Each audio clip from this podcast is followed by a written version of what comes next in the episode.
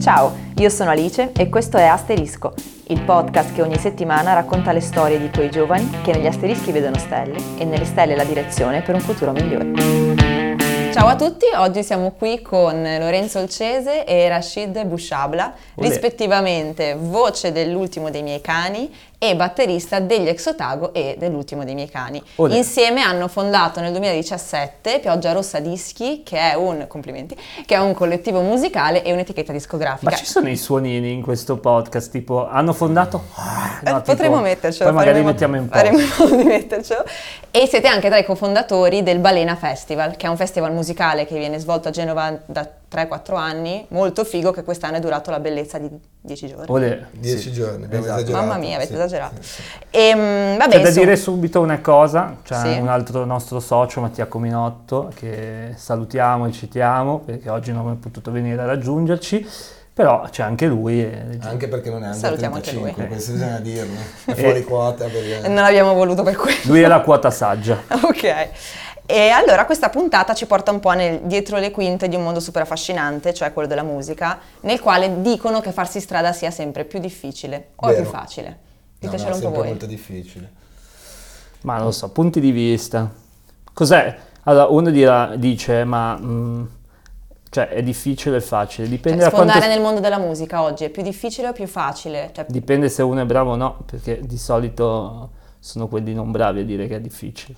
No, secondo me, secondo me c'è da tenere presente una cosa rispetto, rispetto, magari a degli anni che noi non abbiamo vissuto, cioè nei quali noi eravamo bambini fondamentalmente, per cui eh, c'era tutta una serie di, di, guadagni che derivavano da vendite di dischi fisici, eccetera, eccetera. Con, la, con l'avvento di internet sicuramente quello che arriva in tasca all'artista è diminuito, sono aumentati i costi dei concerti, infatti per quello, e, però oggettivamente è difficile vivere di musica di per sé oggi. Sì, vero. Molto difficile. Però voi musica la fate da tanti anni. Raccontateci un pochino come vi siete avvicinati voi alla musica. Prima e ci teniamo a dire da bravi genovesi che non siamo ricchi, anzi... Sottolineiamo questa cosa, infatti. Però comunque dedicate buona parte della vostra vita. proletariato. Com'è nata questa cosa con la musica, questa passione, questo rapporto, questa relazione, questo legame, chiamatelo come volete? Eh, ognuno per sé qua. Rashid. Vai, allora, com'è nata? Vabbè, sostanzialmente musicalmente veniamo, beh, io e Lorenzo veniamo da due mondi musicali completamente diversi, eh, anche perché comunque siamo cresciuti uno in Liguria e l'altro in Veneto e, e beh, ci siamo incontrati a Genova. E, come è avvenuto l'incontro insieme? Insomma, abbiamo iniziato a, vabbè, io influenze rock, indie rock, garage rock, pop, mm-hmm. queste cose qui, e lui veniva da un mondo più hip hop underground.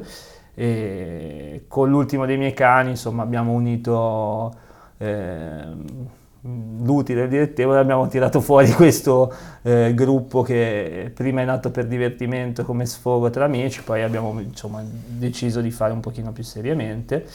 E eh, la label nasce come collettivo di musicisti genovesi a livello territoriale, insomma, perché sapevamo che comunque i nostri progetti, insomma, non sapevamo come funzionava nel, funzionasse nel dettaglio. E, insomma, col collettivo, insomma, abbiamo preso vari artisti genovesi, eh, Lenin, eh, eh, Banana Joe, insomma, quelli dell'epoca e abbiamo unito le forze per fare un canale mm-hmm. unico che partisse da Genova per gridare più forte quelle che erano le nostre intenzioni, i nostri le vostre intenzioni inizialmente quindi come gruppo sì, come musicale? Gruppo, come scena genovese, rock alternativa a quello che era nel 2016-2017. Sì, vedevamo una scena che aveva tanti progetti interessanti che però non riuscivano a uscire, quindi abbiamo detto proviamo a mettere un po' tutto insieme e vediamo, vediamo che succede. Con un'idea molto familiare poi alla base, nel senso era, cioè, ci siamo conosciuti perché poi eh, gira che ti rigira sei sempre quelli, quindi ci conoscevamo ormai, cominciavamo a fare cose insieme, abbiamo detto dai proviamo a metterci su, a fare una squadra nostra diciamo. Quindi un insieme di cantanti e gruppi sì, di Genova. collettivo insomma perché comunque... Okay, che organizzano eventi magari. Sì. All'interno di questo collettivo insomma c'erano varie persone che chi era capace a fare il grafico, chi era capace a mm-hmm, fare sì, editing sì. audio, chi era capace a cantare, a scrivere, insomma si è unito le forze e da lì E, e questa cosa ha funzionato? Ha funzionato per i primi tempi, poggiandoci su, per questo Mattia Cominotti, attraverso Green Fox Studio, molti erano uh, ragazzi o progetti uh-huh. che passavano dal Green Fox Studio. Quindi abbiamo detto, eh, ma usiamo tutti lo stesso studio, us- siamo sempre qua negli stessi locali, perché non fare questa cosa qui come sì, progetto un, iniziale? Un, un po' naturale, poi ovviamente standoci dietro, cioè eh, cercando di sviluppare il marchio, non so come sì. saprei dirlo in altro modo. Ma il collettivo era già Pioggia Rossa il, il nome? Il collettivo si chiamava già Pioggia Rossa, okay. sì, sì, sì. Perché, ecco, tra l'altro, ti rispondo già alla curiosità che, di Del prima, nome. Pioggia Rossa in realtà era mh, fondamentalmente venuto fuori perché noi andavamo tutti in questo studio che si chiamava Green Fog, quindi era nebbia, nebbia verde, verde, e noi abbiamo detto, uno, facciamolo in italiano perché nessuno canta in inglese, eh, due, cambiamo l'agente atmosferico e eh, Mettiamo un colore, colore di passione, sì. e vabbè. Però pioggia rossa, se scrivi su Wikipedia, cioè, ha proprio un significato. Cioè, non è Attenzione, un, no, vabbè, un, evento, un evento meteorologico, sì, meteorologico atmosferico sì. molto particolare che insomma era un po' quello che volevamo comunicare e fare noi all'epoca, quindi ci piaceva anche un po' comunicare questa cosa. Sì, Lorenzo non è mai stato convinto. allora, del... molto impreparato. allora no, no, in realtà adesso che lo dici non me lo ricordavo ah, più. Sì, sì. No, però cioè, curi- questa è la vera curiosità eh, de- del collettivo nato all'epoca, poi quando abbiamo insomma, preso le redini ufficia- ufficiali. Eh, raccontatemi un po' di questo. Poi. Diciamo che la curiosità divertente è che noi due era- eravamo contro quel nome, quindi la cosa divertente ah, è questa. E poi voi due avete preso le redini. Esatto. Come quindi... mai? E come avete fatto questo passaggio da per, collettivo a etichetta? Per Perché natura... ci stavamo dietro, ci stavamo dietro di sì. più fondamentalmente, non è che è stata una roba È stata un po' una roba naturale, eh, ecco. Semplicemente all'inizio, allora fondamentalmente l'idea è venuta da noi, da Mattia, eccetera, che però all'epoca non ne faceva parte. E, e poi semplicemente ci siamo stati dietro tanto noi, eh, gli altri pian piano cominciavano a essere un po' più, un po' ai margini, eccetera, e quindi è andata così, ce lo siamo sì, tenuti noi. Più che altro noi abbiamo un pochino sperimentato quello che poteva essere il metodo, perché la, il percorso che abbiamo fatto noi è eh, sperimentare insomma su di noi eh, cosa vuol dire fare una label esatto. sul, nostro, sul, nostro, progetto, come funzionano alcune dinamiche. Quindi voi siete stati i vostri primi clienti, cioè vi siete sì, auto... La, la, la roba no. che fa ri- faceva ridere a un certo punto... Abbiamo un cliente, no, noi. No, ma la roba che eh, questa faceva ridere... Noi siamo stati ricordi? i nostri canocchiali, cosa di, lo Vabbè, strumento per... No, raccontiamo altro aneddoto divertente divertente è stato che forse era a Milano, a Roma, quando forse avevamo suonato a Spaghetti Unplugged. A Roma? A Roma. Mm. Che già il nome e, e, beh, è questo format romano, indie, indie alternative rock, imitavano so, un po' progetti un pochino di, di punta dell'epoca e arrivano da noi dopo che abbiamo suonato un paio di persone fanno no raga comunque la, la vostra etichetta ha una figata, cioè dateci qualche contatto. Noi li guardiamo, cioè era tutto molto embrionale sì, all'epoca. Certo. Li guardiamo e facciamo, sì sì, ma tu scrivi a questa mail, pioggia rossa dischi, pioggia gmail. Cioè all'inizio vabbè, facevamo vabbè, un pochino i, l'etichetta underground nell'ombra, no, cioè non è che non ci mettevamo la faccia, però preferivamo sperimentare, eh, sta, capire, ci sta, ci sta. insomma, cioè non volevamo prenderci responsabilità di altri percorsi musicali, ecco. Eh, comunque... Però da lì che era, che anno era? 2018. Che... 2018. Da lì a oggi sono un po' cambiate le cose, cioè raccontateci un po' come funziona oggi. allora, sono cambiate le cose sicuramente, nel senso che eh, appunto noi in realtà lì eravamo un po' inquieti in quella situazione in cui, in cui ci eravamo trovati nel collettivo, nel senso che noi volevamo spingere un po' l'acceleratore, volevamo capire eh, veramente cosa ci stava dietro il mondo della musica, anche perché è molto difficile conoscerlo se non ci lavori in dentro e quindi abbiamo cominciato a collaborare con delle altre realtà, eh, abbiamo capito effettivamente come funzionavano tutte una serie di cose eh, che stanno dietro poi le, le, la canzone che uno ascolta e, e ci siamo pre- abbiamo detto ok, proviamo a farlo seriamente, proviamo a, a, a starci dietro. Diciamo davvero. che la pandemia ci ha aiutato a riordinarci perché te, di tempo ce n'era. Eh. Mm-hmm, certo. E quindi post pandemia abbiamo deciso di lavorare sulla comunicazione, fare una, determinate scelte artistiche, individuare un percorso, lavorare sia a livello territoriale, perché a livello territoriale mh, mm, boh, non, non, ce ne vantiamo, però un, una, una, realtà come la nostra, secondo noi, non Beh, c'è, sì, sì, non certo, c'è a livello, certo. almeno a livello, territor- a livello regionale, eh, ci sono i nostri amici della clinica Rischi che mm-hmm. fanno altrettanto le robe come sì. noi, eh, però insomma in Liguria sono due le realtà che mm-hmm funzionano e si interfacciano col nazionale. Ma come etichetta? Perché cioè, anche a livello di poi curiosità. etichetta, diciamo anche di, cioè, di, vista come alternativa, poi vabbè, le eh, cose esatto, hip hop e rap esatto. sono molto più... Cioè tutti i ragazzi che, o le persone, insomma, diciamo così, tutti i musicisti che sono sotto di voi appartengono a un genere musicale abbastanza specifico oppure avete un po' di tutto? Ah, in realtà no, abbiamo un po' di tutto, cioè era una scelta dall'inizio, non... Eh eh, che poi sia nata da tutte band che facevano rock o affini, era perché registravamo tutti nello stesso studio, dove, dove, fondamentalmente, cioè che era lo studio di riferimento per le band rock qua.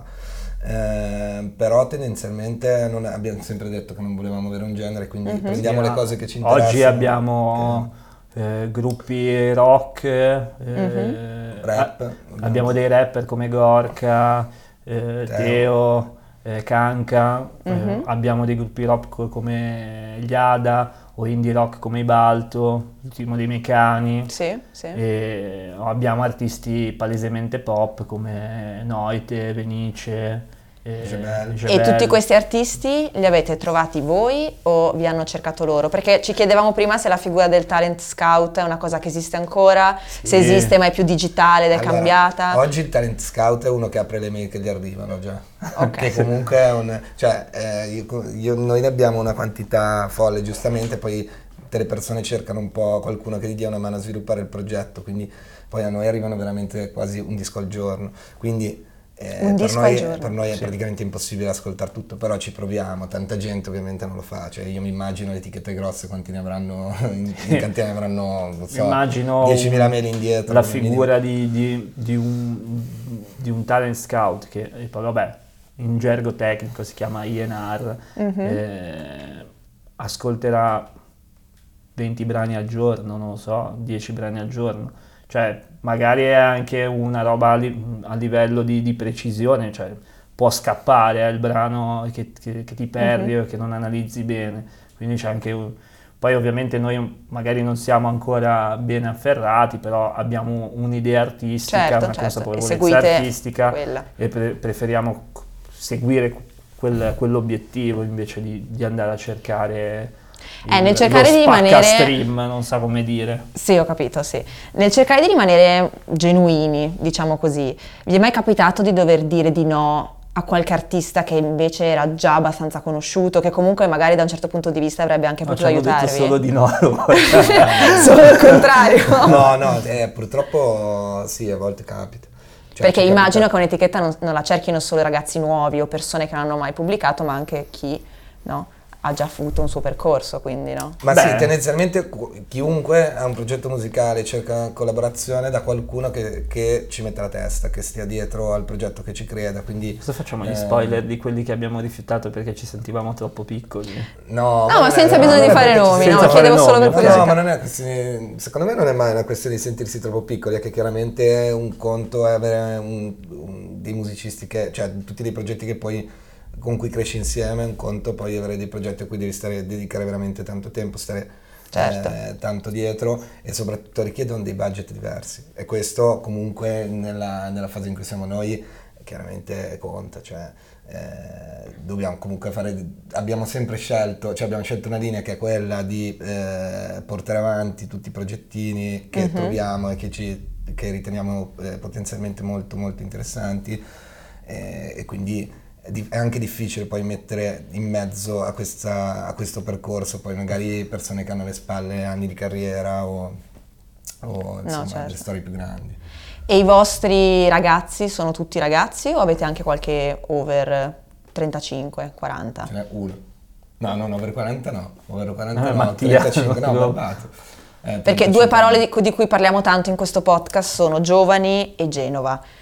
Queste due parole, cioè giovani ok, perché sono tutti giovani, quindi più o meno tutti giovani. Genova Ma, che significato ha nella vostra storia? Allora, partendo dalla parola giovani, eh, è un termine abbastanza inflazionato in uh-huh. questo periodo storico perché si cerca di dare alle, questa responsabilità alle generazioni future eh, di poter avere stile di vita, insomma, quel, tutte quelle che sono responsabilità che dovremmo avere noi già oggi, ma si diamole a quelli che devono arrivare, quindi uh-huh. i giovani sono quello, i giovani sono la risorsa.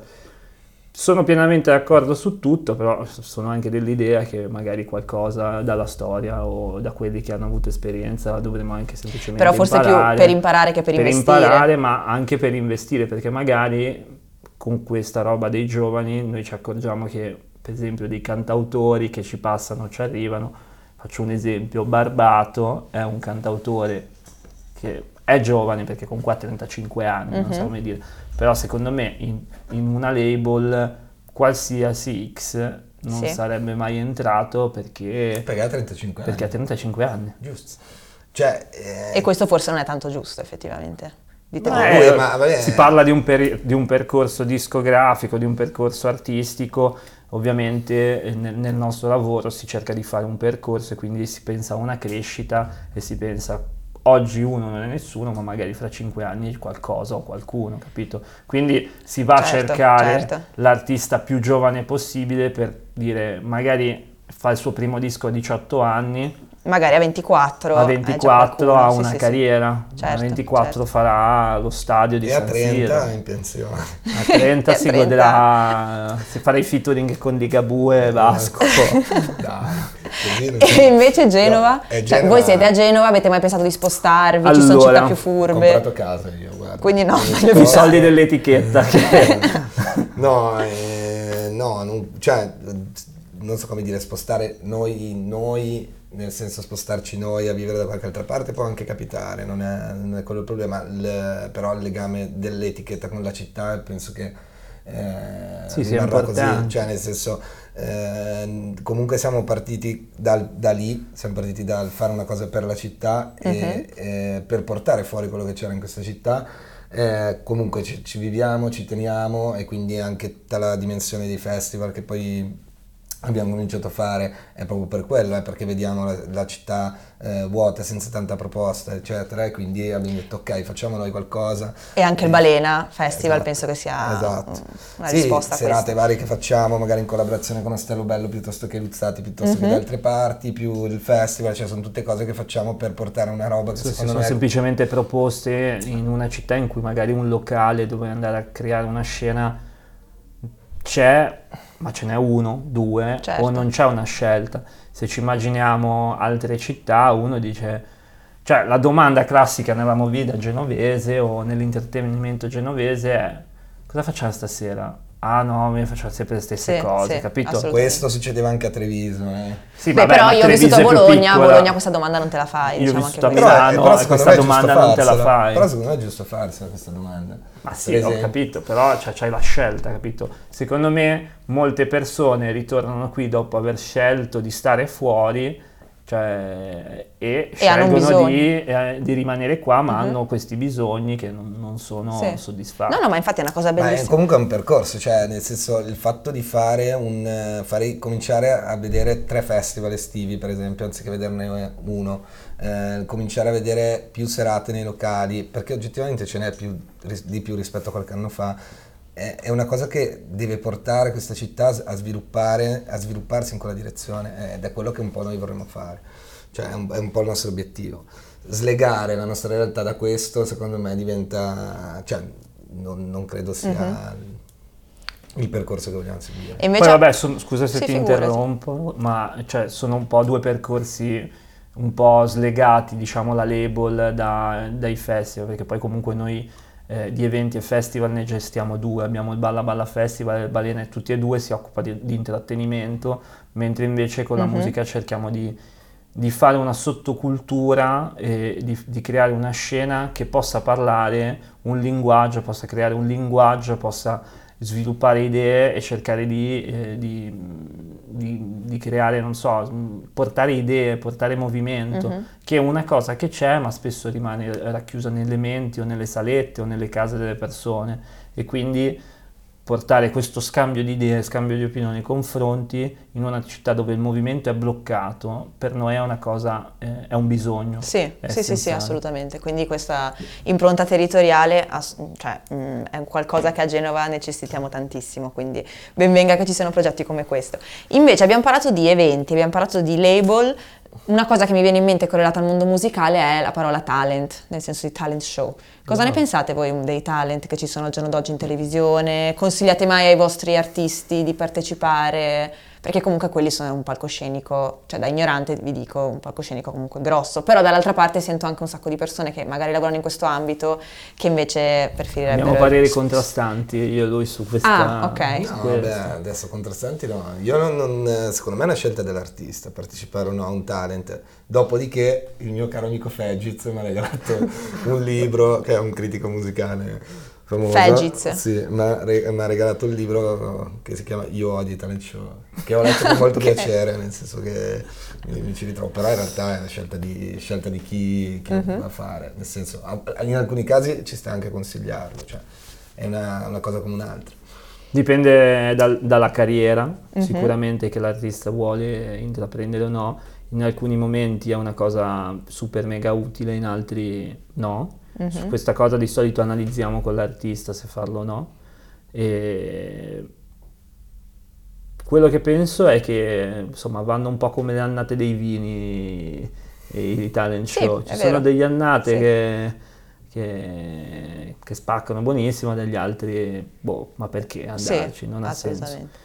E c'è stato sicuramente il periodo in cui hanno azzeccato un sacco di artisti ed era tutto molto valido, era tutto molto figo, eh, però non sempre la risposta anche del pubblico, perché eh, i talent, quello che penso personalmente, non so, non sono, è un, è un canale, mm-hmm. è mhm. una parte del mercato musicale.